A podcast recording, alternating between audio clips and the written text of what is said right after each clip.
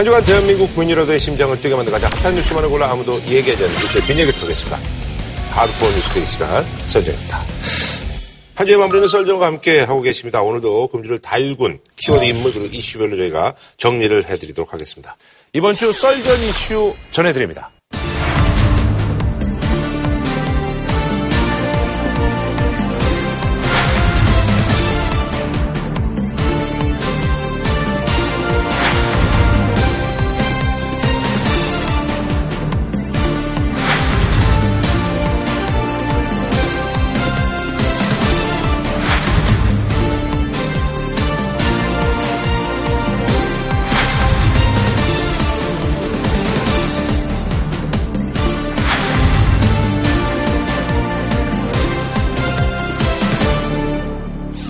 자, 한 주간 말이죠. 정치권을 뜨겁게 달궜던 뉴스는요. 박용진 일명 3법.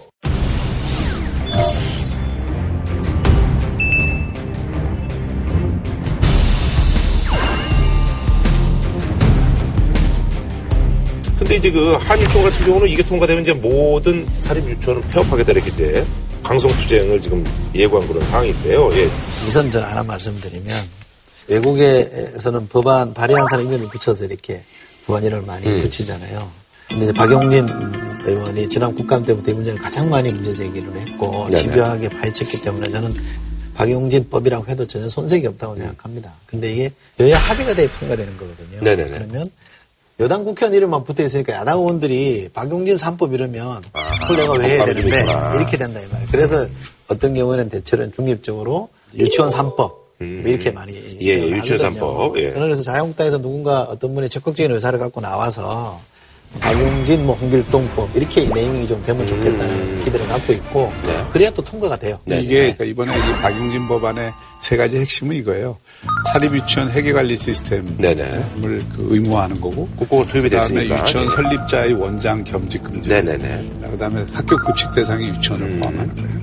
이 세 가지인데 여론 지지는 굉장히 높습니다. 예. 이거는 80%는. 그 여론 지지 문제도 있지만 네네. 당장 어떤 문제가 부딪히자면 사립유치원 입장에서는 그래도 민간 사업자로서 이거 개인 사업자로서 쭉 해왔던 거에 대해서 자신들의 어떤 과도한 권리 침해라고 음. 느낄 소지들이 있는 네네네. 거고 아, 이런 상태에서는 내가 원장도 못하고 음. 뭐, 뭐, 아무것도 아. 못하는데 뭐하러 유치원하냐 그래서 이제 이런 식으로 강수를. 반발을 할 수밖에 없잖아요. 그럼 이 피해를 누가 보게 되느냐? 결국은 학부모들이 보게 되잖아요. 음. 그러니까 정부가 그런 부분에 대해서 보완책이라든지 들을 신중하게 고려를 해서 이 법안을 다뤄야 되는데 이게 지금 여론이 지지를 하니까 이걸 무조건 통과시켜야 된다. 이렇게 가는 거는 교육정책을 책임 당국자들이 할 얘기들이 아니에요. 2012년부터 유아교육법 에서 이게 이제 누리 교육이라는 게 생기면 돈이 들어가기 시작한 거 아닙니까? 2조가 넘는 돈이 들어가기 시작했잖아요. 2012년은 자유한국당이 집권하고 있을 때란 말이죠. 그러면 국고가 들어가기 시작하면서부터 지금 말씀하신 대로 제도 개선, 음. 법 내용을 바꾸면서 이렇게 유도를 했었어야 돼요. 음. 지금 2018년이잖아요. 네. 6년 동안 아무것도 안 했단 말이죠. 놓쳤어요. 예. 놓치고 있었단 예. 말이죠. 그 사람들이 집권하고 있을 때이 음. 문제를 안 풀었던 거 아니에요. 음. 그러면 뒤늦게라도 이런 문제 생겼을 때 적극적으로 달려드는 게 저는 맞다고 음. 보는데 너무 소극적이고 또 하나는 이 문제가 논란이 된 거는 집권 여당이 어느 날 갑자기 야 이거 바꿔야 되겠다 이런 게 아니잖아요. 감사했던 게 드러나기 시작하면서 이거를 국고든 뭐 학부모 부담금이든 가지고 엉뚱한 데 돈을 썼다는 거 아닙니까? 그죠? 명품 사고 했다는 거 아니에요. 그죠?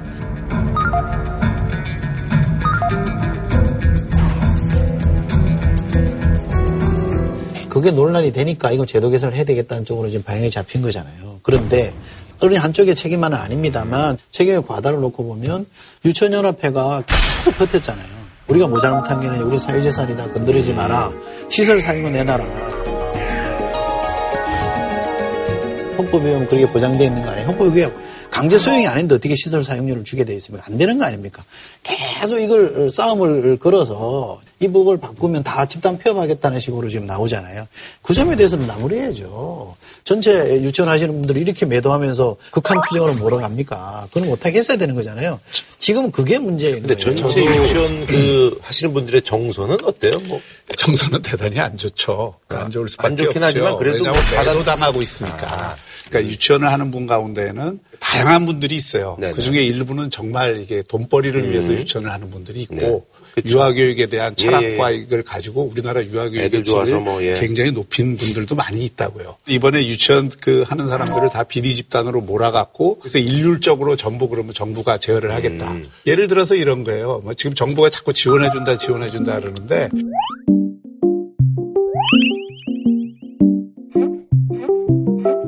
유치원 그 원장들이 얘기하는 것처럼 그냥 바우처를 주고 음. 그 바우처를 가지고 유치원에 보내던 이런 방식으로 각각 선택을 해서 하게 하면 국가가 이게 정부 예산이 들어갔다는 그 음. 명분이 사실 별로 그 통용이 안 되는 거예요. 그러니까 아니, 그렇게 되면요. 국고가 들어갔는데 회계를 회피하려고 지금 그 주장을 하는 거 아닙니까? 아니, 그렇지 않아. 안 되죠. 아니, 아니, 아니. 아니, 지금도. 그게 아니고. 학부모 부담금은 내 마음대로 그 쓰겠다는 거 아니에요? 지지, 지지하겠다는 게 아니고. 네네. 그러니까 저는 이 한유총이 정무적으로 이 잘하지 못했다고 생각해요. 음. 그러니까 유치원 원장들의 그 의사와 음. 이해관계를 나이스하게 대변하지를 못했어요. 네네네. 굉장히 거칠게 대변하고 또 잘못 방어한 점도 뭐 굉장히 많아. 그러니까 이런 부분들은 한유총이 비판을 받아야 되겠지만 그러나 지금 건전하게 유치원을 하고 네네네. 있는 유치원 원장들의 의견들이 충분히 숙고가 되고 그 안에서 법안들이 조정이 돼서 음. 통과되면은 그거는 뭐 문제가 있을 게 없죠. 근데 지금은 너무 여러몰이로 지금 아니, 통과를 그러니까 시키려고 하니까 문제가 비리 집단으로 모는 게 지금 뭐 박영준 의원이 그렇게 합니까? 아니면 여당이 그렇게 합니까? 그게 아니잖아요. 한일총 비대위라는 데서 지금 소송을 자처하고 있는 거 아닙니까? 유치원은요, 사립학교법상 학교입니다. 학교로 규정이 되어 있습니다, 법에.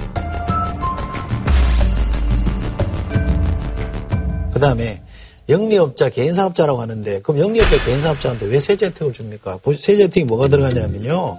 부가가치세를 면제해 주죠. 사업소득에 세금 안 냅니다. 취득세, 재산세 다 면제해 줍니다. 상속되면 납부 유예 후에 장기 납부하게끔 열어줍니다. 아니 개인 사업자한테 그만 혜택 주는 경우가 어디 있습니까? 그러니까 이거는 공익적 기능을 하고 있기 때문에 그만 혜택을 주는 거잖아요. 그럼 이거를 나는 영리 목적의 개인 사업자라고 주장하면 안 된다 이 말이에요. 그리고 그러니까 그렇게 극단적으로 다수도 말고 아니, 그러니까 네. 다수의 유치원 하시는 분들 저는 그렇게 생각 안 할 거라고 봅니다. 유치원 연합회나 비대위가 이걸 볼모로 자꾸 지금 싸우는 거 아닙니까? 이건 정책 규정하는 거잖아요. 그건 잘못됐고요. 또 하나 자유한국당도 이분들의 목소리만 대변해주면 안 돼요. 처음에는 시설 사용료 내는 쪽으로 법안을 내겠다고 했다가 여론이 워낙 안 좋으니까 철회했어요. 네, 이런 가운데 자유한국당이 세 차례 연계 끝에 사립유치원과 관련한 자체 법안을 발표했습니다. 지금은 뭘 들고 나왔냐면 회계를 두 가지로 하자는 거예요. 국고가 들어오는 회계와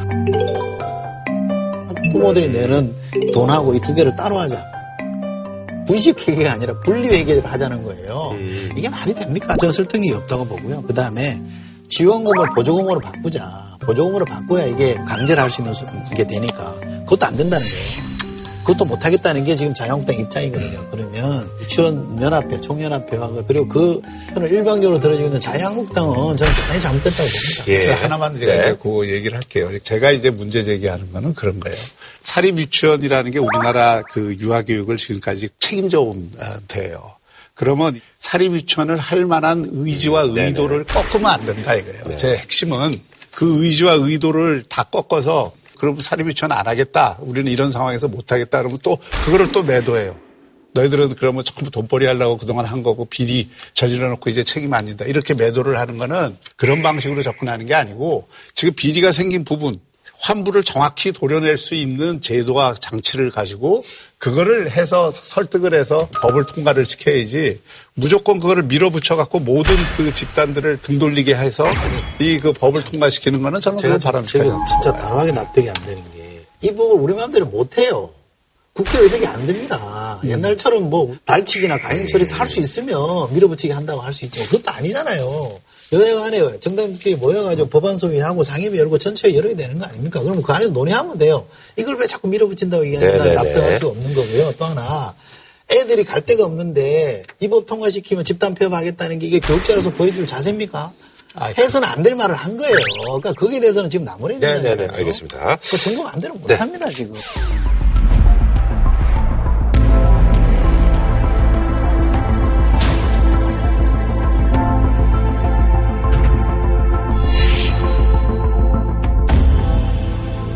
자, 다음 소식은 이제 그 자유한국당 소식인데 이제 오늘은 이제 홍준표 전 대표 소식이 아니라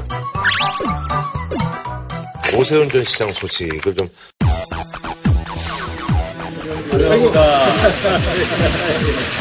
미력이 남아 보수의 단일 대우를 형성하는 데에 기여하고자 하는 마음으로 문재인 정권의 무능과 폭주가 도를 넘었다. 이런 입장 표명을 하면서 한국당 컴백을 했는데 지금 국당의 면 보면 문재인 정부의 뭐 무능과 폭주가 한 축에 있고 또 하나는 자유한국당이 민생정당으로 가야 되고 미래정당으로 가야 된다라는 얘기 하잖아요.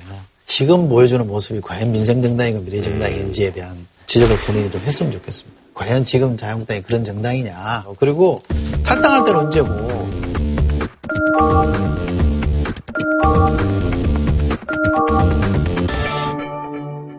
그만한 이유가 있어서 나갔을 거 아닙니까? 네. 그죠? 그러면 돌아오려면 그만한 이유보다는 두 배, 세 배의 이유가 있어 돌아오는 거 아닙니까? 뭐 설명이 없잖아요. 음. 뭔 정치를 이렇게 합니까? 음. 네. 뭐 아무래도 이제 뭐 입장이 또뭐 여권 쪽에 있으니까 그런데 아니 개인으로서도 그래요 저는. 뭘, 뭘 그렇게 저 뭐 박현일 교수님의 입장은 또 보다 조금은 객관적일 수도 있을 것 같긴 한데. 네. 어떻게 객관적이에요? 제가 객관적이지.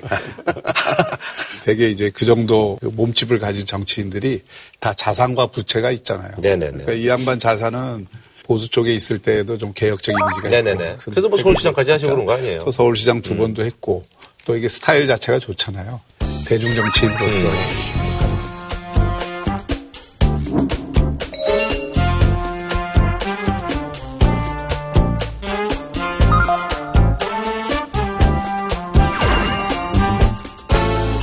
게 이제 자산이죠. 음.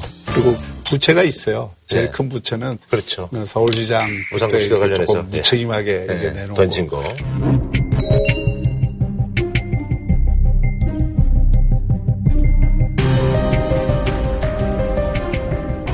그 보수로서는 심각하게 봅니다. 우리로서는 사실 뭐 봄의 전령 아닙니까? 음. 그분이 그렇게 해줌으로써 당이 집권하는데 시대가 열리기 시작했기 때문에 그때 서울시장 내놓은 것 때문에 박원순 시장이 되고 결국은 정권 내주는 이게 그 네, 비판도 네, 많이 받았죠. 네.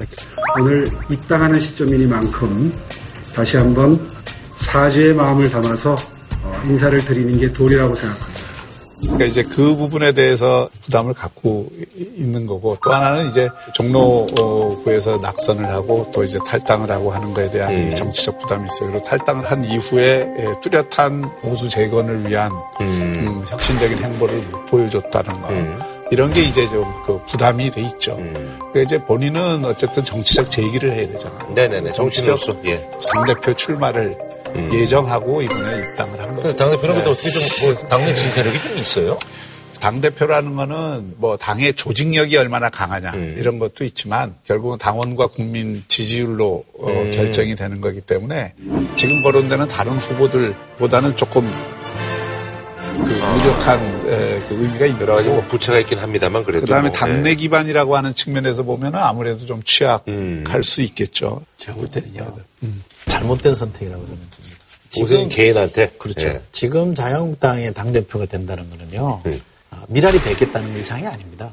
내가 죽어서 조직을 살리겠다는 자세를 갖지 않으면 안 됩니다. 음. 그야말로 살신성인의 자세를 갖지 않으면 안 되는데 이분은 대권 주자잖아요. 음. 대선 주자라 해서 정체선을 갖고 있으신 분이기 때문에 저는 그렇게 내가 죽겠다 이런 헌신의 자세는 저는 기본적으로 저는 없다고 음. 보는 게 하나 있고요. 또 하나는 이분의 스타일을 서울시장 하거나 정치를 그왔던 해왔던 과정을 잘 보면 당대표 리더십하고는 안 맞습니다. 아, 말씀하신 대로 세력도 별로 없으신 분이고 강한 리더십을 행사하는 분이 아닌 경우에 그런 분이 당대표가 되면요. 그냥 휘둘리다가 음. 그냥 소리 소문 없이 사라질 수밖에 없는 음. 거기 때문에 저는 대선 주자로서 자기 목표를 갖는 건 좋다고 봅니다. 그런데 음. 자기 스타일에 맞는 코스를 개발을 해요. 음. 루트를 가져야 되는 거지. 이분은 당 대표 루트를 통해서 대통령이 돼 보겠다라고 만약에 계산했다 아, 그러면 좀, 음. 저는 완전히, 완전히 100%는 잘못한 선택이고요. 지금 저분이 선택할 일은 음. 대정석으로 들어가서 그 안에서 뭔가 에너지를 모아서 뭐 올올 생각을 해요. 오락프로도 하면서 이렇게 좀 칭그러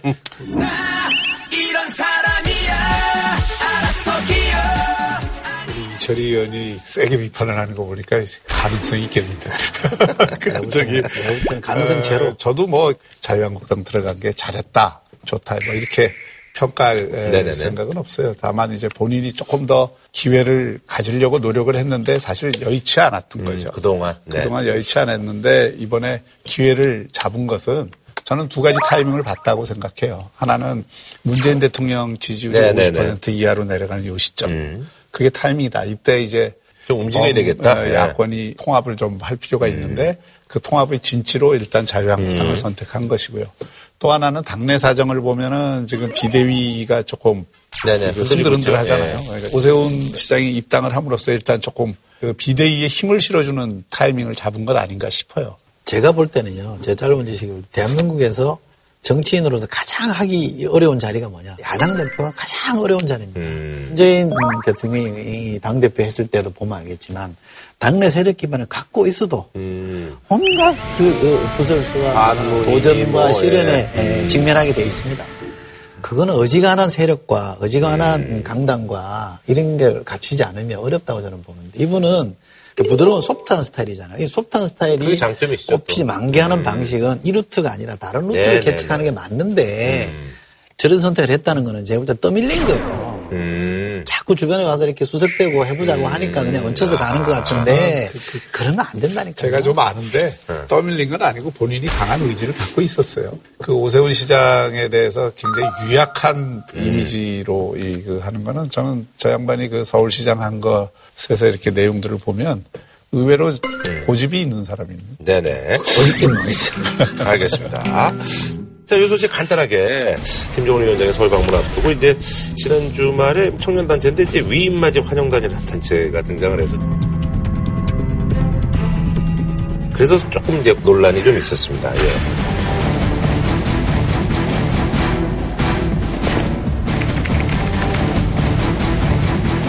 청년들 몇 사람이 모여가지고 음. 위임맞이 환영단이라는 단체를 만들었답니다. 음. 김정은 북한 위원장의 서울 방문을 환영한다. 음. 뭐 이런 취지로 만들었다고 하고 거기 대표를 맡고 있는 분이 나는 뭐 공산당이 좋다. 뭐 이런 음. 게 외쳤다는 거 아닙니까? 예. 그러니까 뭐 저는 별로 의미를 둘 생각도 없고 음. 어, 의미 있는 움직임이라고 보이지도 않고요. 음. 다만 이 기사를 보면서 이런 생각을 떠올렸습니다. 북한에서 문재인 대통령이 올라갔을 때 음. 길거리에서 막 네네네. 관제 환영이든 뭐든 간에 그렇죠. 관제 좀 먹긴데 했잖아요. 예. 그다음에 예, 운동장에서 연설했잖아요. 네. 이게 입장을 바꿔놓고 보면 저게 쉬운 선택은 아니었을 거다. 아, 그쪽 북한 지도층 예. 입장에서 봤을 때는 그잖아요. 김정은이가 만약에 서울로 왔는데 우리가 길거리에서 환영할 사람이 있겠습니까? 음. 옷 들고 나서 환영할 사람이 그쵸, 있겠습니까? 그쵸, 네. 그러니까 그런 정서는 아마 김정은도 알고 우리 대한민국의 음. 대통령을 비롯한 누구도 다 아는 사실 아닙니까? 그러니까 이런 친구들이 나오는 게 대한민국이 진짜 자유민주국가라는 걸 확인해 주는 거긴 합니다만 음. 저는 별로 동의는 안 되고요. 네네. 네. 그뭐 에피소드로 보시면 되죠. 뭐 에피소드로 그 얘기할 수도 있겠지만 분명히 이제 짚고 넘어가야 될 거는 우리 사회의 주사파라고 하는 그러니까 북한을 추종하는 세력들이 있다는 것은 분명한 거예요. 아직도 있어요? 아, 왜 없어요? 대법원에서 이미 이적단체 판결을 받은 많은 단체들이 있고 법민연을 비롯해서 지난번에 메가더 동상 불지른 사람들이나 그 미 대사관 앞에서 반미 시위하는 거 그리고 지난번에 통진당 이후에 만들어진 새로운 정당들 이런 게 분명히 우리나라의 주사파라고 하는 게 있죠. 그, 그 실체를 아니에요. 그 주사 아니죠. 그 북한 체제를 추종을 하고 북한이 대한민국보다 정통성이 있고 그 입장에서 통일전 선 전략을 피는 단체들이 분명히 있어요. 그걸 부정하면 안 돼요. 그 사람들이 뭐 생각의 자유를 갖는 거는 진짜 자유죠. 그게 행동으로 나왔을 경우에 자유민주적 기본 질서를 파기하는 자유까지는 우리가 인정하지 않습니다. 우리가 누구한테도 없어요. 그럼요. 그런 권리가. 예, 그런 권리가 네. 없고 그러니까 그런 부분에 대해서 현행 헌법과 이 법률이 있는데 백두 칭송을 한다든지 공산당이 좋다든지 뭐 이런 걸 그냥 표현의 자유 영역으로 귀엽게 봐주기에는 그 조직들이 우리 내부에서 하는 여러 가지 어떤 활동들이 있기 때문에 그렇게 간단히 볼 문제는 아니다. 저는 간단히 볼 문제라고 보고요. 그냥 모여가지고 약간 치기 어린 행동을 하는 거잖아요. 음. 주사파가 있다고 말씀하시는데 믿을 수도 있겠죠. 근데 그게 엄청난 세력으로 존재하거나 대한민국의 질서를 위협할 정도다? 저는 택도는 얘기라고 생각합니다. 한 줌도 안 됩니다. 이미 그게 동의할 대한민국 누가 있겠습니까? 네네. 그러니까 그걸 과장해서 뭔가 하면 하면 과장하는 건 아니지만 그 실체를 부정하는 것은 또 다른 위험. 네네네. 소위 진보 좌파 단체들의 공동 행동을 할 때는 그들이 분명히 음. 한 축으로 들어가고 그 꼬리가 머리를 흔드는 경우들이 간혹 있기 때문에 그거를 너무 과소평가하고 교수님. 저도 그 점은 인정을 해요. 그 사람들이 뭐 대한민국의 중심 세력이라든지 그 사람들에 대해서 어떤 물리적 폭력을 가하는 방식으로 제외를 해야 된다든지 이런 방법에 대해서 저는 전혀 동의하지 않아요. 근데 그 실체를 부정하고 또 그 사람들이 미칠 수 있는 영향에 대해서 이 주시하지 않는 것은 그 자체가 사실은 안보의 기본적인 것들을 허무는 하나의 행위들이에요. 그러니까 안보에 영향을 정 세력이라고 보지도 않고요. 그 다음에 진보 단체들이 모일 때 뭐 주사파가 뭐 모여 있다 이런 말씀을 하시잖아요. 그것도 분명하게 팩트를 가지고 말씀하지 않으면 아니 그러니까 예. 그것도 어떤 경우에 어떤 단체가 어떻게 들어왔다는지를 분명하게 말씀하지 않으면 마치 진보 전체에 주사파 단체가 들어와 있는 것처럼 마치 뭐 손잡고 있는 것처럼 그렇게 붙여지게 만드시는 거는 의도한 건 아니겠습니다만 저는 그렇게 말씀하시면 안그 되고요. 공동행동 그렇게 말씀하시면 안 되고요. 아니 그리고 많이 공동행동을 한다는 게 그 사람들이 주사 를 신봉을 하고 거기에 따라서 대한민국의 질서를 침해한다 그러면 당연히 거기에 대해 실정본과 우리가 처벌하면 되는 거잖아요. 전혀 다른 목표를 가지고 모여가지고 뭔가를 하는데 저 사람들은 원래 주사파고 종북단체이기 때문에 거기 끼어서 같이 하는 건 니들도 같은 편 아니냐 이렇게 말하는 거 아니 내가 언제 같은 그러니까. 편이라 그랬어 교수님이 그렇게 그러니까 말씀드렸다는 게 아니라 우리 저 이철희 의원이 아 이건 내가 분명히 얘기했는데 잠시 그렇게 애매하게 말씀하시면 안 돼요 있는 걸 과장하는 것도 문제지만 있는 걸 없다고 하는 것도 아니, 더 문제인 거예요. 있다고. 이게. 있다고 칩시다. 네? 있는데 예를 들어서 사드 반대 공동행동했던 210여 개 단체 가운데 이적 단체 판결을 받은 단체들이 10개가 넘어요. 아니 그러니까 그런 단체들이 들어와 있다는 것을 직시하고 제가 지금 드린 말씀이 그거예요. 210개 단체 어느 단체가 어떻게 들어와 있다는 얘기를 하셔야지 마치 진보 모임에 종목 단체나 주사파가 들어와 있다 얘기하시는 거는 잘못이라 이 말이에요. 왜 잘못이 들어와 있는데? 사드 단체 내에 그 요소들이 들어와 있다는 그 사실을 왜 무슨 저 방공 종목 프레임을 걸면 안 되죠. 그게 왜 방공 종목 아니 그게 아니 뭡니까 그러면? 예, 이 정도만 하시고. 예. 그거는 예. 그렇게까지 그 저 프레임을 자꾸 얘기하시면 안 프레임이 아니라니까. 예, 뭐 이 정도까지만 하시고 한 줄평으로 좀 마무리 짓는 걸로 하겠습니다. 예. 하시죠.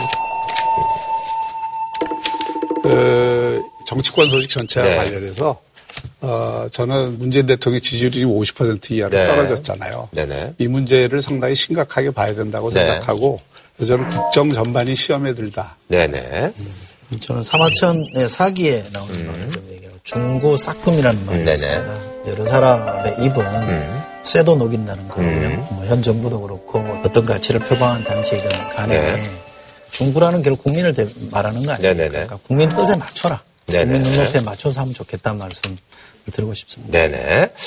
아주 핫한 최신 소식인데요. 일본 청와대 비서관이 뭐 얼마 전에 이제 음주운전도 걸린 적이 있고요. 청와대 내부가 좀 시끌시끌한데 어제였죠. 청와대 반부패 비서관실 산하 특별감찰관 청와대 직원들의 잇따른 일탈 행동. 이번에는 청와대 특별감찰반원이 경찰청을 찾아가서 자신의 지인이 연루된 뇌물수수 사건의 수사 상황에 대해서 물은 것으로 확인이 됐습니다. 청와대 공무원은 관계없이 사적으로 경찰의 수사 상황을 알아보려 했다는 의혹이 제기됩니다.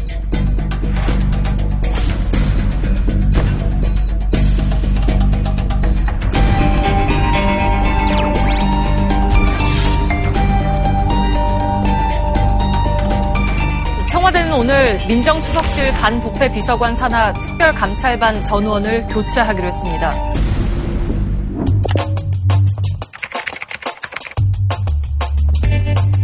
이 경우에 좀 사건에 고약한 게 음. 감찰반 사람들이 하는 일이 공직자들이 자기 직무 규정에 맞지 않은 일을 하는 거를 이렇게 밝혀내는 음, 일을 주로 하는데 본인들이 그 직무 규정을 다 어기면서 음. 지금 했다는 게 몇 개 드러나니까 예를 들어서 감찰반 직원들이 근무 시간 중에 자기들끼리 침묵이나 뭐 이런 걸 위해서 골프를 음. 쳤다는 게 이게 사실로 확인되면 이거는 공직 기강에 엄청난 이그 문제가 되는 거죠. 우선 이제 청와대는 특감반이 세 개 있습니다. 음. 그러죠. 반부패 비서관실 밑에 특감반이라는 게 있습니다. 음, 반부패 비서관실 산하. 네, 이거는 이제 공직자들 음. 어, 이제 감찰하는. 감찰관들이 뭐 경찰도 있고 여러 군데서 오는 거예요? 검찰에서도 오고 뭐 아. 국세청에서도 오고 아, 이제 그렇군요. 예. 왜냐하면 이렇게 뭘 좀 보려면 음, 그렇죠, 그렇죠. 뭘 좀 아는 기관에서 음. 나와야 되니까 그게 하나 있고요. 그다음에 공직기관 비서관실에는 음.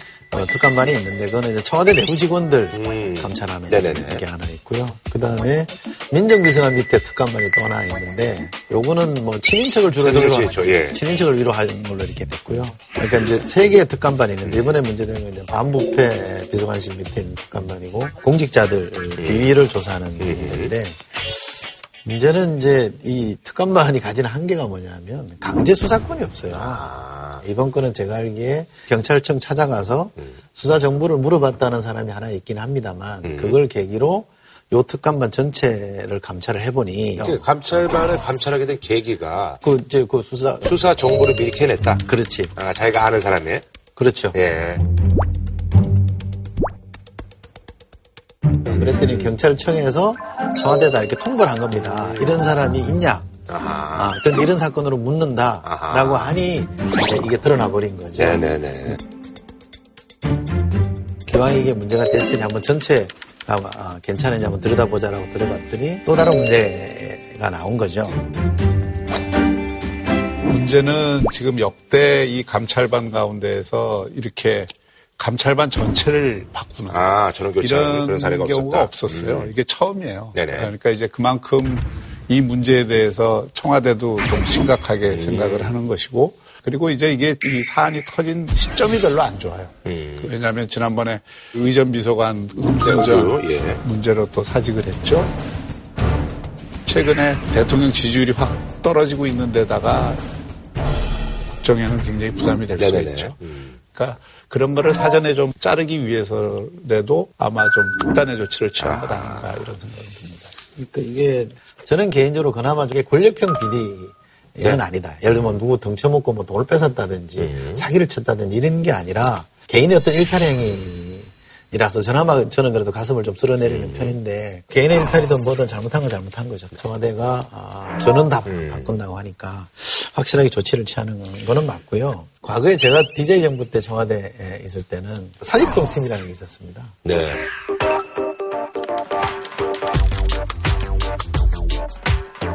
거기도 뭐 세다고 막 하는 그런 조직이었잖아요. 셌죠. 근데 그것도 올라 갑자기 해체를 시켜버렸어요.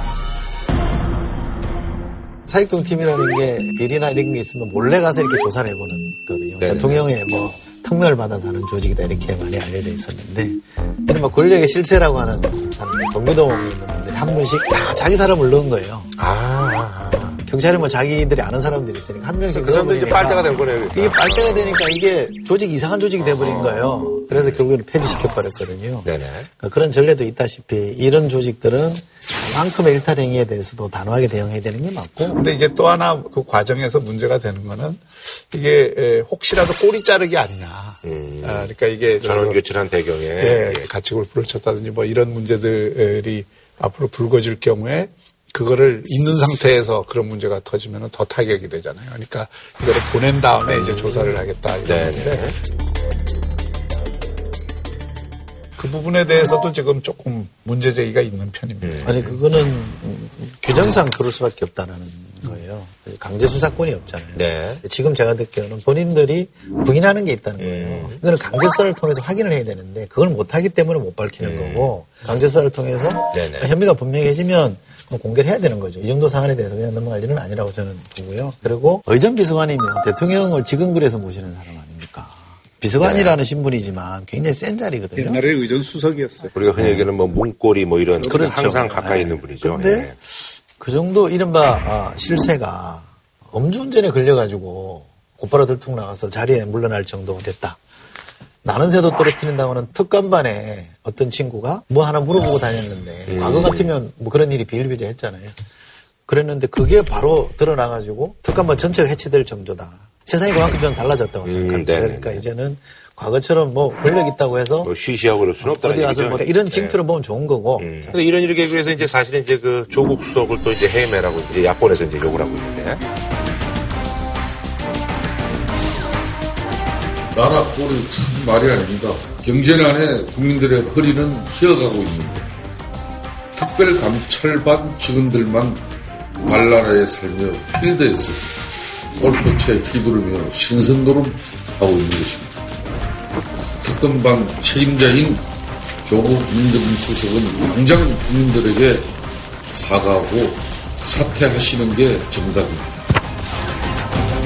조국 수석의 문제는 사실은 이게 민정수석실에서 안에서 이렇게 구멍이 나서 물이 새는 지금 지경인데 음. 그 부분을 철저히 관리하고 감독하고 민정수석은 조금 남이 안 보이는 곳에서 일을 잘 하는 게 중요한데 트윗이나 이런 아. 걸 통해서 뭐 경제가 어떻고 뭐 음, 이런 음. 정치적인 발언을 네. 그건 누가 보더라도 정치적인 발언인데 이런 걸 하는 건 전혀 바람직하지 않다. 네. 그러니까, 그러니까, 자꾸 정치적인 공방의 대상이 되잖아요. 음. 아니, 그런 거 하기 전부터도 하여간 타깃이 됐어요. 네네네. 조국 수석은 제가 알기로는 절대 자리에 연연하지 않는다는 음. 생각은 분명한 것 같고요. 또 아마 책임질 일이 있으면 책임질 거라고 봅니다. 음. 그런데 문제는 뭔가 사실관계가 명료해져야 내가 이만큼 책임지는 게 맞겠다는 게 나오는데 그것 없이 당장 행위가 이루어지느냐의 문제는 조금 더 시간을 네네. 두고 지켜봐야 될 거라고 봅니다. 알겠습니다. 자, 여야가 치열하게 이제 예산 심사를 하고 있는데 올해도 역시 대치 중인 그런 상황입니다. 역시 지각 처리가 확실시 되고 있습니다. 그래서 준비한 금제 빨간불은요. 여야 예산 막판 진통인데 예산안에서 이제 4조 원의 세수가 부족하다고 그래서 이제 한국당과 바른미래당이 여기에 대한 대책을 내놓으라고 하고 장재원 의원 같은 경우는 이제 뭐 회장을 박차고 나가기도 했다고 하는데 대책 갖고 왔습니까? 안 갖고 왔습니까? 우선은 그 대책을 세우기 위해서는 자 됐습니다. 아유 저기 저 대책 갖고 오기 전에는 이게 빵꾸가 왜 난 건지 뭐 여기에 대한 뭐 얘기들을 좀 저희가 들어봐야 될 것 같습니다. 예. 예산이 법정기를 어떤 이유에서든지 좀 지키기 어려울 것 같아요. 음. 그러니까 이게 12월 2일로 돼 있죠. 네네네. 12월 2일이 일요일이면 음. 사실 금요일 날 통과가 돼야 되는 아. 거죠. 안 되면 일요일 날 모여갖고 그 음. 본회의라도 해서 하는 게 좋은데 음. 일정상 막판 개수 조정이 안 될 것 같아요. 네네네. 그것과 별도로 예산 심사 부실 이런 논의는 어제 오늘 있었던 게 아니잖아요. 아. 예산 심사 가지고 삐걱삐걱 하는 거는 연말마다 나오는 무슨 네. 종소리만큼이나 이미 익숙한 풍경이 음. 있는 거는 분명하고요. 이 문제가 왜 생겼냐면 9월 3일까지 정부가 예산안을 국회로 보내야 됩니다. 그렇죠. 예. 그러면 음. 세입 세출을 이제 맞춰놨단 말이에요. 음. 그런데 그 이후에 사정 변경이 생긴 겁니다. 지방 소비세를 3조 가까이가 돈이 더 어, 음. 가야 되는 게 있고 휘발유세 인하를 했단 말이에요. 네 이게 한 1조 가까이 구멍이 생긴 거예요. 네네. 세입은 음. 확정이 돼서 국회 넘어와 있는 이후에 이런 게 생기고 나니까 그럼 4조가 빠지는 거 아니냐. 아. 이거 어떡할래. 네. 이렇게 말씀드리면 보시는 분들 어떻게 들을지. 근데 그거는 뭐 별거 아니거든요. 별건 아니라고 네. 얘기할 수도 있지만 국가재정법상에는 이게 문제가 있는 음, 거예요. 절차상으로 봤을 때. 왜냐하면 여당이나 정부 입장에서는 초과 세수가 많이 있으니까. 아, 어차피 이제 좀 세수 많이 그 어. 메꾸면 된다. 이건데 이거는 사실은 편법이거든요. 예. 이게 초과 세수 생기는 부분은 국가 부채를 탕감한다든지 이런데 음. 우선적으로 쓰도록 국가재정법상 돼 있어요. 네네네. 그러니까 야당은 일단 이걸 예. 빌미로 해서 아. 그 예산 막판에 이제 여당을 몰아붙이는 거죠. 몰아붙이고 뭐 걸렸구나 그러니까. 네. 그게 아니고 뭐 네. 그렇게 예전과 다르게 뭐 심각하게 걸렸다고 보기는 네. 어려운 거고. 그럼 이건 어떻게든 말씀하신 대로 국채를 발행해야 됩니다. 사조에 대해서 국채를 아. 발행하고 국채에 대해서 먼저 갚아야 되니까 추가 세수가 있으면 내년에 바로 사조로 갚으면 되거든요. 아, 26조 가지고 음. 야당으로서 지적할 수 있는 사안이고 음. 그러나 이렇게 풀겠습니다. 그러면 오케이. 아, 다음부터는 그러지 말고 잘해라 이렇게 하면 되는데 아닌데 이제 야당에서는 뭔가 얘기하고 싶은 게 있으니까 이건 이제 문제 삼는 거 아니에요? 게 아니라 시간을 벌어야 되는 거예요. 우리 법에 의하면 11월 30일이면 예결 특위가 해체됩니다. 심사할 기구가 없는 네. 거예요. 그렇게 되면 여야 간사들이 모여가지고 그 소위 말하는 소소위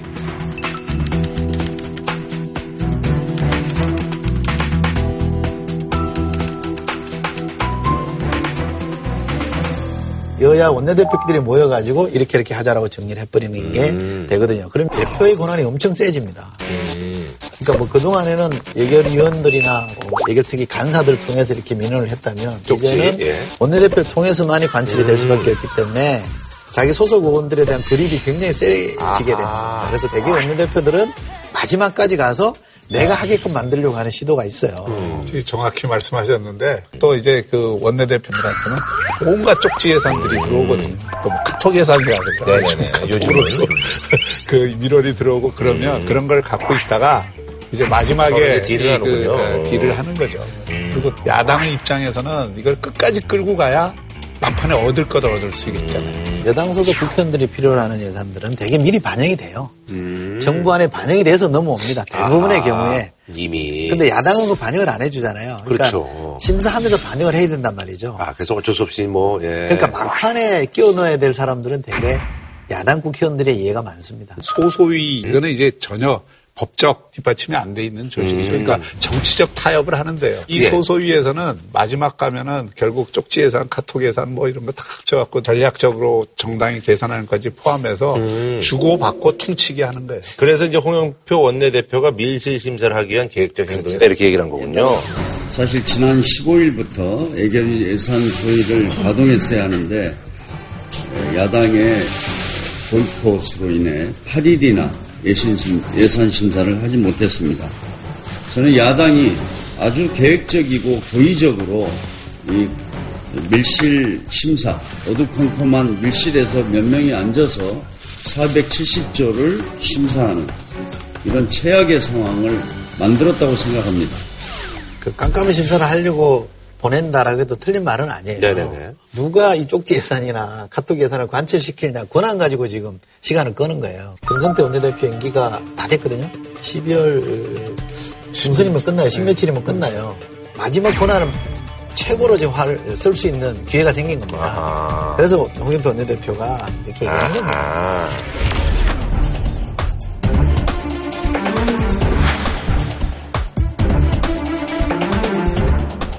알겠습니다. 자, 이 와중에 민평당 같은 경우는 이제 선거구제 개편론이 없이 예산을 협조할 수 없다라는 건데 연동형 비례대표제를 도입하자는 건데 요거에 대한 좀 설명을 좀 부탁드릴게요. 연동형 비례대표제는 이제 문재인 대통령도 네. 공약으로 약속을 한 것이고 지난번에 그 여기 후보자들이 많이 공약을 했던 거죠? 예. 네. 그리고 민주평화당뿐만이 아니라 바른미래당이나 정의당이나 연동형 비례대표를 지금 원하고 있는 거죠. 소위 말하는 군소정당들이 이렇게 원하는 거죠. 지금 제도는 병립형 비례대표됐잖아요. 요거에 그렇죠. 대해서도 좀 설명을 해주세요. 병립형과 연동형의 차이는 네. 뭐냐면 우리가 선거장에 가면 표를 두개 찍잖아요. 그렇죠. 예. 후보 표 하나 찍고 정당의 표 하나 네. 찍잖아요. 지역 국회의원은 각 선거구별로 그 표를 찍어서 예. 한 표라도 많은 사람이 그렇죠. 당선되면 예. 이걸 다수 대표잖아요. 그렇게 해서 253명을 뽑고요. 비례대표 47석을 정당 득표를 가지고 나누게 합니다. 그러면 이제 각 당이 민주당 지난 총선에 13석, 자유당이 좀 많았고요. 국민의당이 13석 네. 이렇게 나눕니다. 47석을 나누는 거죠. 연동형이라는 건 뭐냐면 정당 득표를 가지고 전체 석수를 결정을 합니다. 300석 중에 내가 만약에 30% 받았다. 이 당이 갖는 의석은 90석이에요. 그런데 지역구부터 먼저 카운트를 해요. 지역구에서 이, 이 정당이 80석을 얻었다 그러면 10석만 주고 아. 90석을 지역구에서 다 뒀다 그러면 하나도 안 주고. 오. 이렇게 하는 게 연동형이라는 건데. 그러면 이제 뭐 정당이 좀 큰 데는 좀 불리하긴 불리하겠네요, 좀. 뭐 그렇죠. 완전하게 불리하다고 할 수는 없지만. 비례대표는 국민들이 다원적인 정치적 요구와 의사를 반영할 수 있게 하는 제도예요. 그러니까 5% 득표를 한 정당은 5% 의석, 10% 득표를 한 정당은 10% 얻게 되니까 음. 자기의 어떤 특별한 정체성과 이념을 갖고 있는 정당은 굳이 뭐 다른 정당하고 합쳐갖고 뭘 할 이유가 없는 거죠. 조금 더 예. 설명을 하고 넘어가야 네. 이해가 될 거예요. 김혜로제의 법칙이라는 게 있습니다. 그래서 다수대표제는 어, 양당제를 지향한다. 다수대표제를 한 우리나라 같은 데라면 3등 후보는 찍어봤자 사표가 되니까 그러니까요, 예. 되게 될 사람 네네네. 둘 중에 하나 찍거든요. 그러면 이제 큰 정당이 유리한 양당제로 가요. 예. 비례대표제를 채택하면 다당제를 지향한다라고 음. 되어 있습니다. 비례대표는 자기가 찍고 싶은 사람 찍으면 득표한 만큼 의석을 가져가게 말이에요. 그러면 다당제가 됩니다. 네네. 이렇게 되면 대체로는 네네. 일당이 과반원수를 못 가게 됩니다. 그러면 과반원수를 만들기 위해서 연합할 수밖에 없는 연정. 거죠. 네. 그래서 이게 그 연동형 비례대표를 하게 되면 지역별, 권역별로는 일정한 정치적 균형을 맞출 수 있는 음. 장점이 있어요. 그리고 양극화돼서 싸움의 네네. 정치를 하는 것보다는 사회적 합의의 정치가 음, 원활하게 예. 될수 있는 아. 제도적 여건을 갖춘다고 돼 있어요. 그런 걸 이번에 한번 시험해 볼 수 있는 기회. 그러니까 이게 네, 문제는 네. 뭐냐면 지금 253대 47이. 그러니까 그건 어떻게 바뀌는 거예요? 뭐 2대 1로 바뀌는 거 어떻게 되는 거예요? 아니 그러니까 그걸 정해야 되는 건데 아. 이거를 지금 85대 15 이 구도로 나눠 놓고는 그렇죠. 그건 뭐 의미가 연, 없으니까. 아, 일곱 붙하고 나눠 보니 예. 별로 대세 영향을 안 된다 그러면 비례 의석을 대세 영향을 줄 정도로 늘려놔야 되는데 음. 그래서 최소한 100석은 있어야 되는 거 아니냐는 거예요. 근데 이건 또 뭐가 관련돼 있냐면 의원 정수랑 관련돼 있습니다. 음. 300석이잖아요, 지금. 네. 300석에서 100석을 비례를 주면 지역구는 200석이 되는 네. 거잖아요. 지금 253개란 말이에요, 지역구가. 네. 253개를 200개로 줄이는 거는 난리 날 텐데. 헌법 바꾸는 것보다 더 어렵다라는 네. 얘기를 하는 거예요. 지금도 무슨 뭐 저기 선거구제 합치는 걸로 난리, 난리 나는 거죠. 왜냐하면 아. 당장 국회의원들이 가서 표결을 해서 통과를 시켜야 되는 거잖아요. 차이가 그러니까 없어지는데 그거 뭐. 안 한다 이 네. 말이에요. 그러니까 이게 너무 어려우니 253개는 뭐 몇 개는 줄이더라도 큰 틀에서 두고 100석 정도는 줘야 효과가 있다고 하면 의원 정수가 늘어나야 되는 거 아니냐. 그럼 의원 정수가 늘어나는 이게 자연스러운 논리적 기결인데 국민들이 별로 안 좋아하는데 또 그것도. 야, 모자라는 게 있다고 어, 그걸 더 그러니까. 뽑냐 이렇게 얘기한단 말이죠. 그에 대한 대안도 국회 사무처가 준비하고 있더라고요. 그러니까 보좌관들 두 명 줄이면 아 우리가 이제 소를 들 테니까 우리 특권을 그렇죠. 좀 내려놓겠다. 자기 특권을 좀 내려놓고 하면 예산에서 뭐 더 늘어나는 건 없고 음. 또한 5, 60명 늘리는 건데 음. 그 정도는 국민들이 장기적으로 볼 때 정치 안정을 통해서 얻을 수 있는 이익이 음. 더 클 거다. 당장은 좀 음. 국회의원들 늘리는 거에 대해서 짜증이 나더라도 짜증이 나더라도 네. 그런 취지가 담겨 있는 미국은 우리보다 스태프가 훨씬 많아요. 상원들은 뭐 2, 30명씩 거느리고 있습니다. 그렇죠. 훨씬 뭐, 많습니다. 예, 커버하는 게 뭐 엄청 넓어. 근데 그게 이제 미국 방식이고 유럽으로 가보면 의원 스태프들은 거의 없어요. 음. 근데 의원은 굉장히 많습니다. 음. 이두 가지 모델을 놓고 보면 어디가 정치의 질이 좋으냐 그러면 유럽 쪽이 훨씬 좋단 말이죠. 음. 그러니까 스태프 늘려주는 방식보다는 의원 늘리는 게 더 훨씬 효과적이라는 게 전 세계적으로 검증돼 있습니다. 음. 아니 그러면 지금 여야가 그 차이점은 뭔 거예요? 3당, 4당, 5당의 입장에서는 당연히 하고 싶은 거죠. 이게 정치적 이익이 크니까. 네네네. 1, 2당이 하고 싶지 않은 건 이게 정치적 이익이 되느냐 안 되느냐 지금 음. 주판알을 튕기고 있는 거거든요. 음. 주판알을 튕겨보니까 지금 민주당도 다수당은 될 수 있을지 몰라도 과반 이상의 음. 정당이 되긴 어려우니까 소극적인 태도를 취했다가 대통령한테 야단을 맞은 것 같아요. 그래서 지금 연동형 비례대표를 하겠다는 쪽으로 민주당은 지금 돌아서는 것 같고요. 어, 예. 자유한국당은 여전히 지금 주판화를 열심히 챙기고 있는데 지역구 의원마다 이게 다를 수밖에 없어요. 그래서 TK 지역은 당연히 반대하겠죠. 음. 그러나 수도권 의원들의 그렇죠. 입장에서는 음. 새로운 기회가 생기는 거기도 하고. 대세는 어쨌든 그쪽으로 넘어가는 그런 분위기네, 그럼. 아니, 근데 제일 큰 정당과 두 번째로 큰 정당은 무조건 손해예요. 네, 그렇겠죠. 의석의 손해가 납니다. 네. 이걸 감수하고 해야 되는 거거든요. 이 문제가 풀리려면 어떤 게 있냐. 지역구와 비례의 비율을 어떻게 할 거냐. 음. 지역구 매석, 비례 매석. 이걸 어떻게 나눌 거냐. 그러다 보면 또 의원 정수 전체 규모, 의원 전체 규모가 연동돼 있거든요. 이게 다 한 덩어리로 섞여 있어요. 음. 그러니까 이게 텅키를 하기를 볼 수밖에 없는 상황이거든요. 음. 그러니까 어려운 거예요. 각 당이 막 눈치 보고 있는 거예요. 아, 그러니까 이게 진퇴양난 측면이 있어요. 그 1당하고 2당은. 명분을 따르자니 현찰이 나가고 현찰 챙기자니 음. 욕먹을 게 두렵고 음. 지금 이런 그 형국인데. 이럴 때 돼요, 되게. 저는 이제 건. 이 지점에서 진짜 눈앞의 이익을 따지지 말고 네네. 장기적으로 대한민국 정치 질서를 어떻게 음. 그 가져가느냐에 대한 정치 철학적 고민이 양당이 있어야 된다고 생각해요. 그리고 국민들이 그걸 봐야 되고. 만약 연동형 비례대표를 도입한 선거제도 개편이 되면 우리나라가 다당제 질서로 가잖아요. 네네. 지금 현재와 같은 대통령제하고 이게 안 맞는 거예요. 음. 그러면 이게 개헌에 대한 아또 그러니까 이것부터 이제 해놓으면 또 예, 그렇게 될수 있다. 나올 수밖에 없기 때문에 아. 한국의 정치 질서를 바꾸는데 굉장히 중요한. 네. 저는 내용적으로 다 동의합니다. 구조 문제까지 섞어버리면 안 되고 네네네. 민의의 반영이나 알겠습니다. 비례성이나 대표성 관점에서 접근해야 이게 될동말동 하니까 네네네. 포커스를 좁히자. 자 삼성과 관련해서 저희가 이제 금주 재개 소식을 한번 전달해 드리도록 하겠습니다. 삼성 반도체 백혈병 분쟁 공식 사과 11년 만에 이제 공식 사과를 했네요. 예. 피해자들한테 이제 보상을 하겠다고 이제 로드맵도 이제 얘기를 한 그런 상황이네요. 예.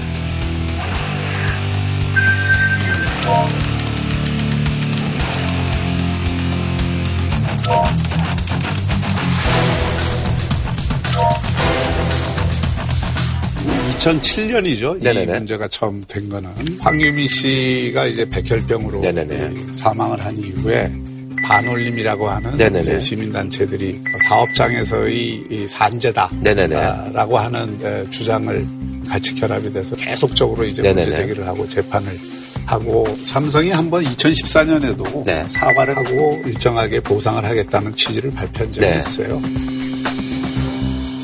근데 이제 삼성으로서는 이제 재해를 입은 네네. 분하고 삼성 반도체 공장에서 유해 요소가 있었다는 게 인과관계를 음. 그 당시에도 인정하기 어려웠던 거죠. 네네. 그리고 또 그 부분은 아직도 그 어, 완벽하게 인정한 건 아니에요. 이번에 그 조정위가 네. 중재한 거는 2차 조정이라고 보시면 됩니다. 네. 1차 조정이 한 번 있었는데 그때는 2015년 7월 23일 날 어, 조정 권고안을 발표했습니다. 음. 그때는 그 당사자들이 다 거부하는 바람에 아, 삼성도 거부하고 어린도 예. 그렇고 거부하는 바람에 네. 승립이 안 된 거죠. 그래서 2015년 9월에 삼성이 자체 보상안을 음. 꺼내놨습니다. 네. 그 자체 보상을 꺼내놨는데 전체 집단을 대상으로 한 게 아니라 이제 피해자 개별적으로 이제 뭐 음. 보상해주겠다 이런 취지였고요. 그 발표 직후에 10월 달부터 그 반응이 속해 있는 피해자들이 천막 농성을 아, 다시 삼성전 본사에부터 예. 시작을 한 겁니다. 네. 그 날짜부터 농성 일자로 계산하면 1023일 만에 음. 이제 해결이 된 건데 되게 이제 농성하고 이랬으니까 서로 이제 대화도 잘 안 되고 이러다가 뭐 세월이 한참 흐르고 이래서 아, 예. 대화를 하고 음. 풀어야 되겠다라는 문제식이 무르익은 겁니다. 음. 그래서 이 협상이 이제 진행이 됐는데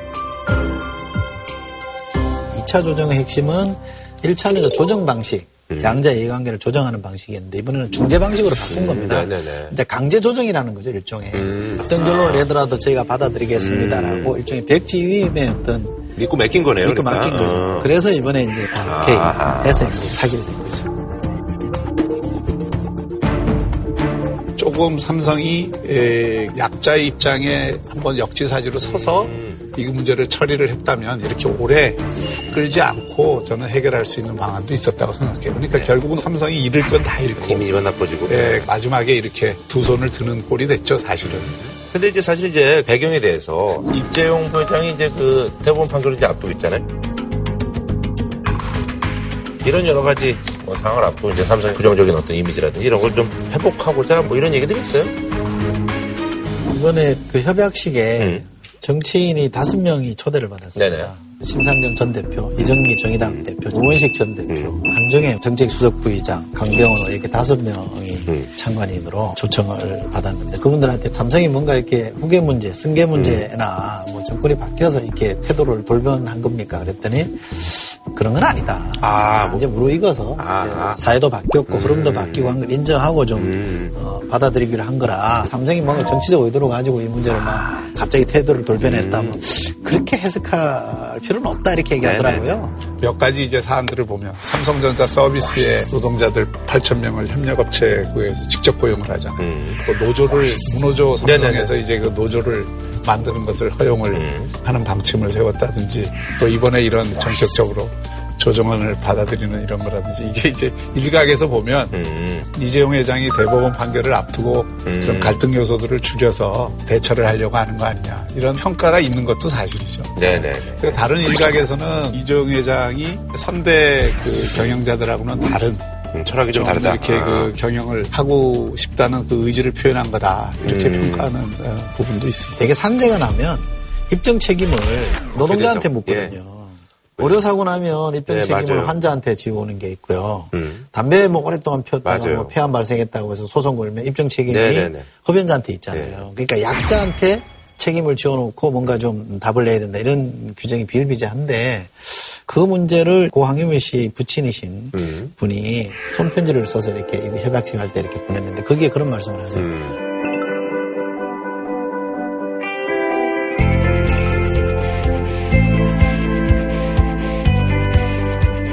이런 것도 좀 바꿔줘야 되는 거 아니냐. 네네. 입증체적인 걸왜 우리한테만 다 지우냐. 이거는 좀 들어야 될 얘기라고. 네네. 그런 부분들은 좀 보강이 될 필요가 있죠. 그러나 그것과 별개로 이런 어떤 과정을 거쳐서 반도체 공정의 안전성이라든지 이런 네. 거에 대한 그 노력들이 계속되어 온 것도 사실이에요. 그런 걸 통해서 사실은 계속 노동자 건강권에 대한 음. 대기업들의 관심을 증진시킨 부분도 있습니다. 그런 말이 있다고 해요. 네네. 아무리 나쁜 화해도 음. 가장 뛰어난 판결보다 낫다. 아, 예, 말이 예. 있답니다. 그래서 이번 화해가 적극적으로 좀 음. 환영하고 싶은 입장인데 칭찬이 고래도 춤추게 한다잖아요. 네네네. 저는 화해는 세상을 웃게 한다. 음. 이 말씀 드리겠습니다. 네. 뭐처럼 또 두 분이 또 언쟁을 하셨는데 또 이제 화해 모드로 해가지고 네, 마무리 짓는 걸로 네, 그렇게 하겠습니다. 태블릿되는 전 세계 역사 속에서 우리의 과거와 현재를 돌아보고 미래까지 내다보는 시간입니다. 지공철 썰전 세계사 평행 이론 시간인데요. 오늘도 이 시간 함께할 네 분 모셨습니다. 예, 반갑습니다. 반갑습니다.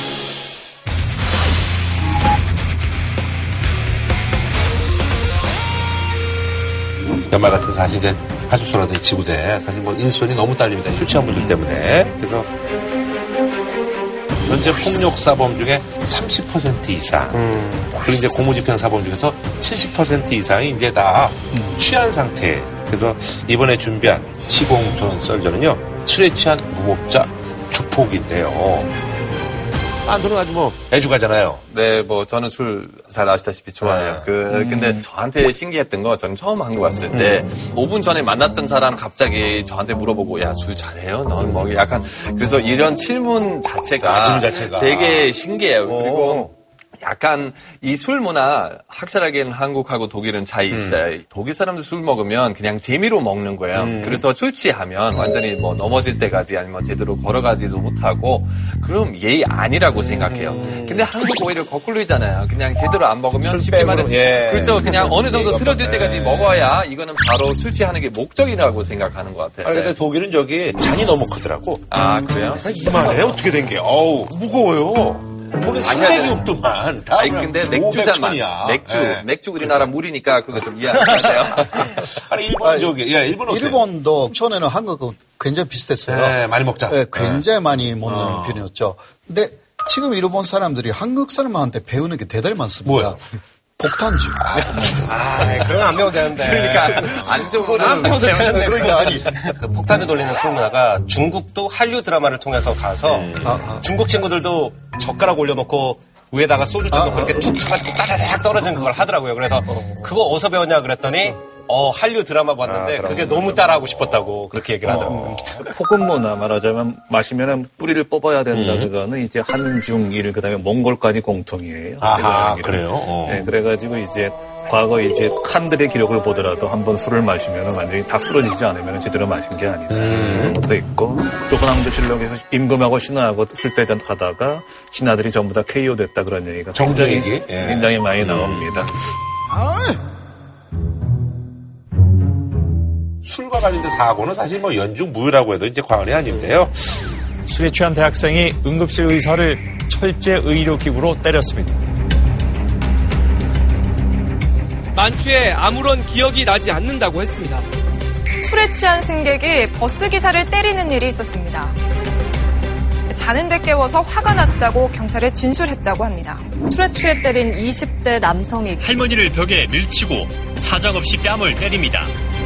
60대 여성이 술에 취한 20대의 무참히 맞아 숨지는 일이 벌어졌습니다.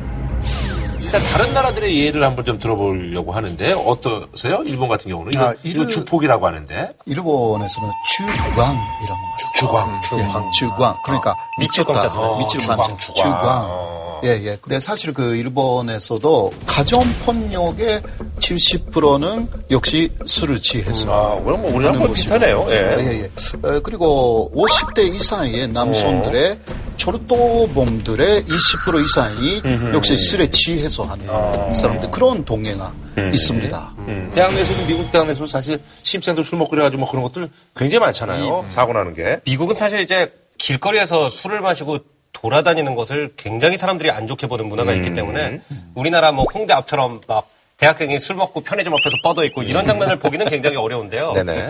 사실 미국은 이제 어디로 이게 들어가냐면요. 집안으로 들어갑니다. 음. 특히 미국은 음주 연령이 굉장히 높아요. 미국 나이로 만 21살이면은 사실 우리나라에서 22살 내지 23살이 돼야지 술을 먹을 수가 있기 때문에 합법적으로 바에 가지고 술을 못 먹으니까 좀 나이 많은 형들이 경매로 떼줘요. 음, 그러니까 예를 들어서 뭐 위스키를 갖다 이만한 병을 가져온다든지 맥주를 갖다가 아예 케그통을 통째로 가져와가지고 이제 집에서 케그 파티라는 거를 하면서 이제 불상사가 많이 나죠. 데이트 폭력도 많이 일어나고. 음.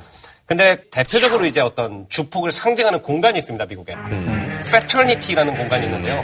말 그대로 번역하면은 형제협회라는 뜻이에요. 그러니까 이름 자체가 굉장히 마초한데 남자 몇 명이 기숙사에 안 들어가고 개인주택을 빌려가지고 사는 공간을 말합니다. 그 패터니티에 들어가면 좀 이렇게 과 자켓 같은 거에다가 이렇게 새기면 좀 멋있다, 잘 나간다. 이런, 예, 이런 게 있어요.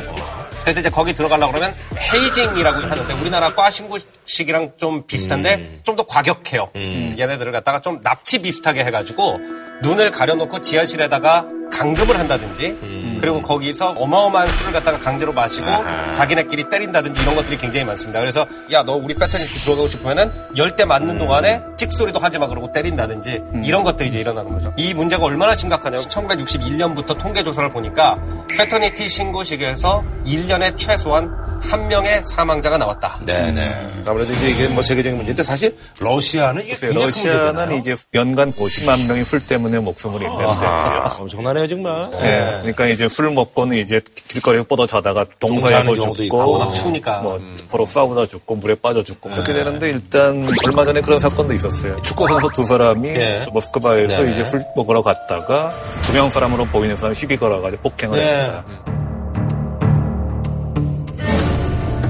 그 사람이 마침 우리나라 고위 공무원이었던 예. 데니스 박이었다 음. 그래가지고 문제가 된 적이 있었는데 제가 러시아 도시를 가봤었는데 거기서 네네.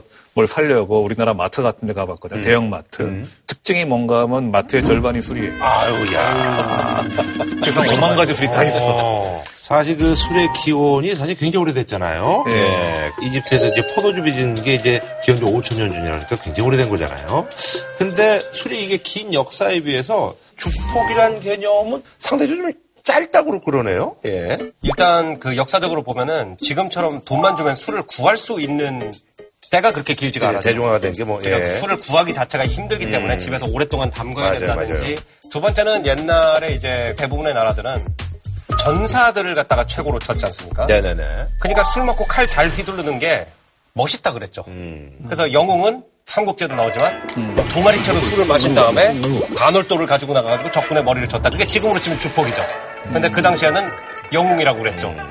근데 이게 언제부터 이제 문제라고 여겨지기 시작하냐면은 20세기 초반에 미국의 청교도 여성들이 템프런스 무브먼트란 거예요. 그 당시 이제 미국의 앵글로색슨족들 음. 스스로가 순수 영국인이라고 생각하는 사람들이 이제 먼저 와서 자리를 잡고 있었다는 거죠. 근데 이제 그 이후에 아일랜드 사람들이 이제 넘어오기 시작합니다. 근데 아일랜드 사람들이 위스키를 정말 좋아하거든요. 그렇죠. 근데 아일랜드 사람들이 이제 위스키를 마시고 당시에 흔히 남자들이 그렇듯이 이제 집에 들어가서 부인을 때리는 겁니다. 그래서 음. 이 temperance movement가 청교도 여성들의 아하, 어떤 조직으로서 그렇죠. 음. 우리가 약간 미개하고 우리보다 좀 가난한 카톨릭 여성들의 권익을 여자 대 여자로서 보호해줄 필요가 있다. 아하. 심지어 나중에는 이 temperance movement가 굉장히 강력한 정치적 무기를 해가지고 미국에서 술 판매되는 게 금지되기도 하죠, 아예. 음, 그래서 이때부터 술을 먹으면은 사람이 집에 가가지고 부인이나 아이들한테 폭력을 행사한다는 것이 이제 우리 머릿속에서 굳어지게 되는 거지. temperance movement라는 이 정치적 움직임 때부터. 사실 역사적으로 이제 술 때문에 생긴 어떤 불상사들이 꽤 있는데. 왕이라든가 음. 무슨 또 귀족 같은 경우에 있어서 실제로 주폭 활동을 굉장히 많이 했거든요. 제어들이 또 안 되잖아요. 그런 사람들은. 예. 그 중에서도 끝판왕은 이제 기원전 6세기에 페르시아를 다스렸던 캄비세스 2세인데 네네네. 이 사람이 너무 술을 좋아하는 거예요. 음. 그래서 신하 중에 한 사람이 충고를 해가지고 폐하 제발 술 좀 자제하십시오. 음. 술을 많이 마시면 이제 눈도 흐려지고 손끝도 막 떨리고 음. 이제 머리가 어지러워집니다. 그랬더니 그래 하더니만 방금 간언을 한 신하의 아들을 불러오라고 그랬어요. 음. 저기다 세워놓고 술을 막 마시는 거예요. 음. 그런 다음에 활을 쏴가지고 그 아들의 심장을 바로 깨뜨려 버려요. 어. 그래서 어 어때? 보니까 나눈안 흐려지고 손 안 떨리고 괜찮은데 왜 그래? 제정신이 아니구나. 그렇게 되는 거죠. 예, 술을 먹으니까. 뭐 우리 아시아에는 대표적으로 그 나라의 중앙이 있지 않습니까? 그래서 이제 갈기라는 애첩하고 둘이 술을 너무 좋아해가지고 주지육림이라는 음, 말이 유래된 연못에다 물을 채우고 고기를 주렁주렁 갈아놓은 마군에서 놀았다. 그래서 음. 주지육림이라고 부르는데 이때도 그 포악한 거 많이 한 걸로 유명하죠. 신하가 와가지고 음. 그만하십시오라고 이제 간언을 하니까 큰 청동으로 된 어떤 기둥 하나를 갖다 시뻘겋게 달궈놓고 너 저기서부터 저기까지 건너면 살려줄게. 그래서 이 사람이 자기 몸이 타는데도 이 시뻘겋게 달궈진 청둥 기둥을 갖다 끌어안고 죽을 수밖에 없게 만들었다. 그래서 술 때문에 폭군이 됐다는 얘기는 이제 계속 역사 속에 있는 것 같습니다. 네. 사실 뭐 조선에는 뭐 역사적으로 굉장히 많죠. 예, 대표적인 거 하나만 좀 말씀해 주신다면. 뭐 연산군이 아무래도 뭐 아까 음, 말씀하신 음. 폭군의 가장 옛인데 음. 자기 어머니 패비윤 씨에 대해서 보복을 하려고 좀 생각을 하고 있었지 않습니까? 네네네. 양반은 좀 살벌한 술자리를 만들었어요. 음. 상당수가 패비윤 씨를 피하는데 일익을 담당했던 예, 관여가 돼 있던 사람들이죠. 예. 그래가지고 술 마셔도 되나 괜찮은가 이렇게 서로 눈치 보면서 했는데 음. 어쨌든 제가 양로라는 베풀었는데 왜안 마십니까? 음. 네가 그렇게 웃었나요? 음. 뭐 그런 식으로 나오니까 네네네. 막 마시죠. 어. 마시다가 이제 왕한테 술을 올려야 되는데 그때 이제 이쇠자라는 사람, 그 아. 그 사람이 태비윤 씨 과정에서 음. 가장 중심적인 역할을 했던 사람, 그 사람이 술을 올리다가 그만 너무 떠는 바람에 술잔을 엎질러서 오. 올룡포에다가 그냥 다 술을 따이렇게 착한 거예요. 아, 옳다구나 싶었군요. 예. 그러니까 뭐 옳다구나 해가지고 너희 임금 기만했으니까 유배, 아. 잘 관직하고 유배 보냈다가 네. 나중에는 이제 처형 음. 이렇게 간 거죠. 뭐 한국에서도 다 아는 방곡 아, 방곡 어, 예를 들어서 네.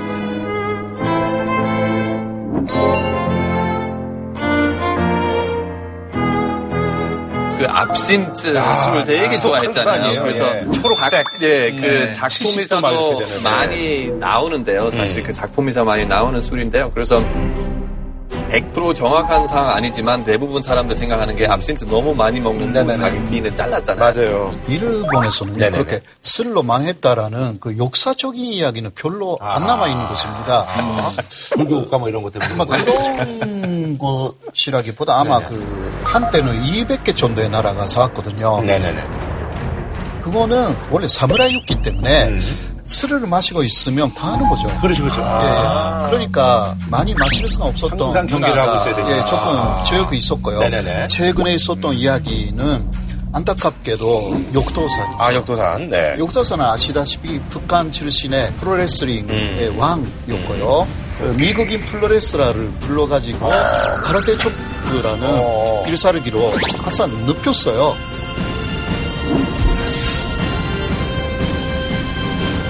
2차 대전에서 그 미국의 그 일본이 대전했기 때문에 대리만족을 예, 예. 그러니까 엄청난 영웅이 됐어요. 네네네. 그런데 39세 때 나이트 클럽에서 어. 술을 마시고 있었는데 어. 상당히 취해버렸어요. 어. 그 어떤 야크자 그러니까 아. 첩복이 옆으로 지나갔어요. 네. 그런데 말싸움이 네. 시작해가지고 아, 욕도산이 너무 취해 있었기 때문에 때리기 시작했어요. 어. 그런데 젖복이 너무 무서우니까 갖고 있었던 그 튼사 나이프였는데 아. 그 꺼내가지고 왼쪽 배를 찔렀어요. 네. 그런데 욕도사는 아주 강한 사람이었기 때문에 그대로 집으로 돌아갔어요. 어? 때문에 그대로 집으로 돌아갔어요. 어? 예. 칼을 꽂은 상태로? 아니, 그, 그냥 빼가지고, 어, 어나이 정도 괜찮다고, 아. 예, 돌아가가지고, 응급으로, 어, 응급처치. 예, 처치를 네. 받았는데, 그 다음에 조금 이상하게 돼가지고 병원에 아. 가서 음. 사망하게 비극적으로 이제 음, 돼버린 거죠. 그게 이제 결국 이제 술 때문에 그렇게 된 거라 예, 예. 말씀이시잖아요. 네. 현대사에서도 이제 술 너무 좋아하는 지도자 해가지고 다시 이제 옐친도 막 옐친 되게 유명했어요. 옛날 이야기 여러 가지 우리 들어봤는데요. 문제는 요새는 그 이런 이상한 행동하면 영원이잖아요. 왜냐하면 유튜브에서는 다 볼 수 있거든요. 그렇죠. 그래서 만약에 유튜브 한번 올라가면 술 취한 예신을 이용하면 어. 정말 재미있는 동영상이 어. 끝없이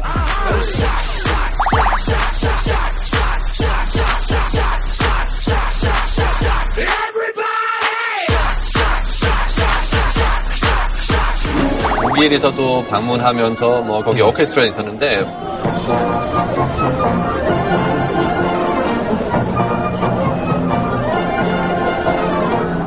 Уважаемые дамы и господа, Dear ladies and gentlemen,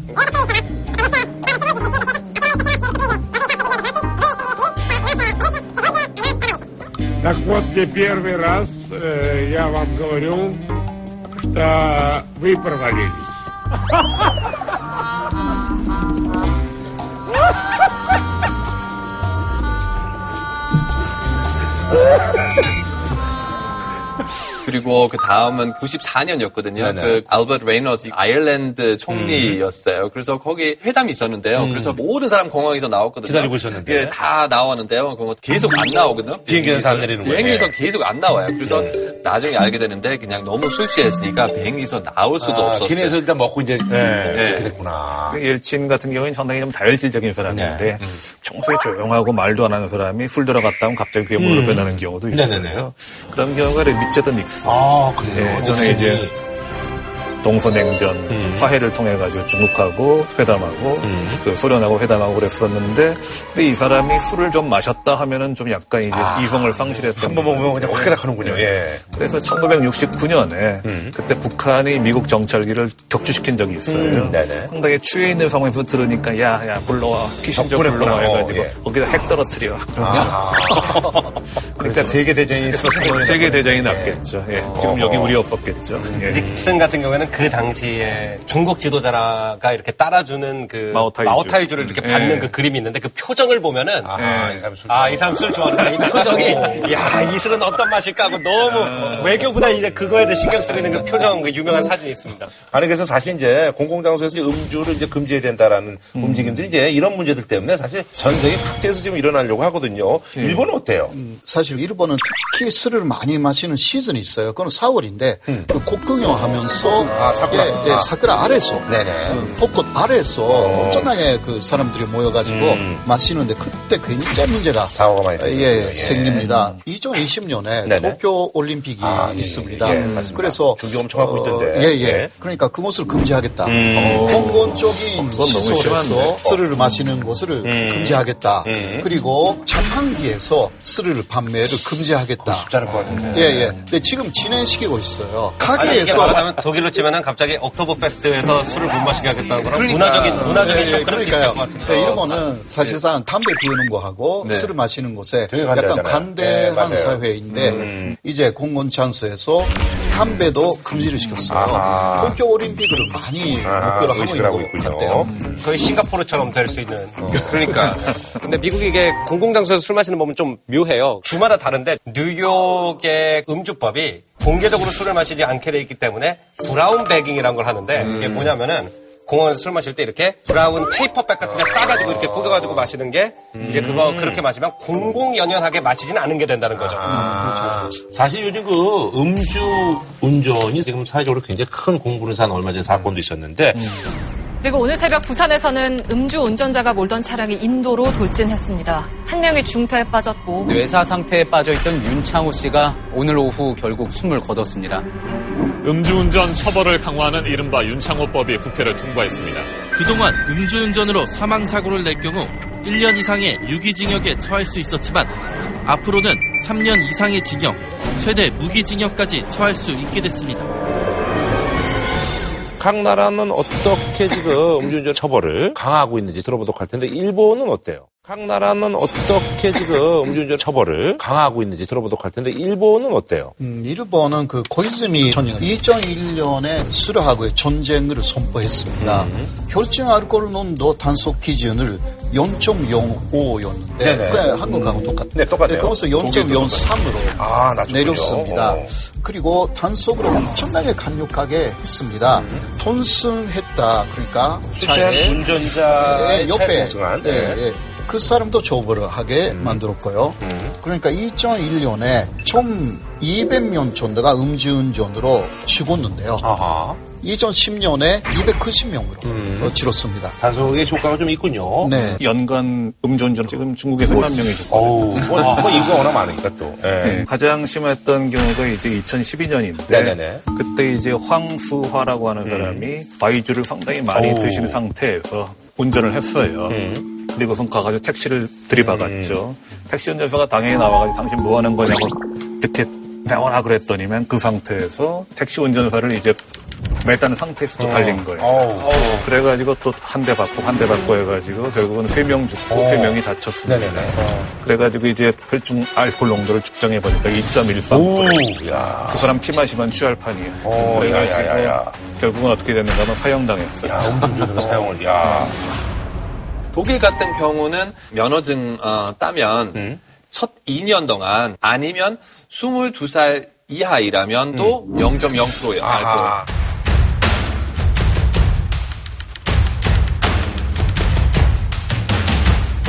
왜냐하면 면허증 딴 바로 이후 습관이 중요하다는 얘기죠. 그 술 먹으면 아직 자동차 음. 컨트롤 잘 안 되니까 심각한 사고가 음. 제일 많이 나는 네, 이런 법을 바꾼 후 사실 상태가 좀 좋아졌어요. 음. 근데 이제 미국도 제가 미시간에서 운전면허를 딸 때 그때 운전 선생님이 해준 얘기가 술을 먹고 운전대를 잡는 건 사람을 죽일 의도가 있다고 음. 해석을 한대요 법 해석을 그래서 만약에 혈중 알코올 농도가 1이 넘는다라고 하면은 제가 그때 살고 있던 미시건주에서는 음주 운전죄로 처벌이 되는 게 아니라 살인 미수로 처벌이 되는 거예요. 그 얘기를 갖다가 운전교육 때 한 번 딱 해준 다음에 제 친구 중에 음주운전한 친구 아무도 없어요. 살인 미수죄를 무릅쓰고도 야 한 잔 먹었으니까 괜찮아 할 사람은 아무도 없어요. 네네. 알겠습니다. 어쨌든 뭐 저희가 뭐 이런 주제에 다뤄봤는데 사실 이제 이런 말씀 좀 덧붙이고 싶네요. 술로 인해서 사건, 사고에 휘말리지 않는 평온한 연말이 되시길 바라면서 2018년 여러분들 잘 마무리하시기를 바라겠습니다. 저희는 다음 시간에 뵙도록 하겠습니다.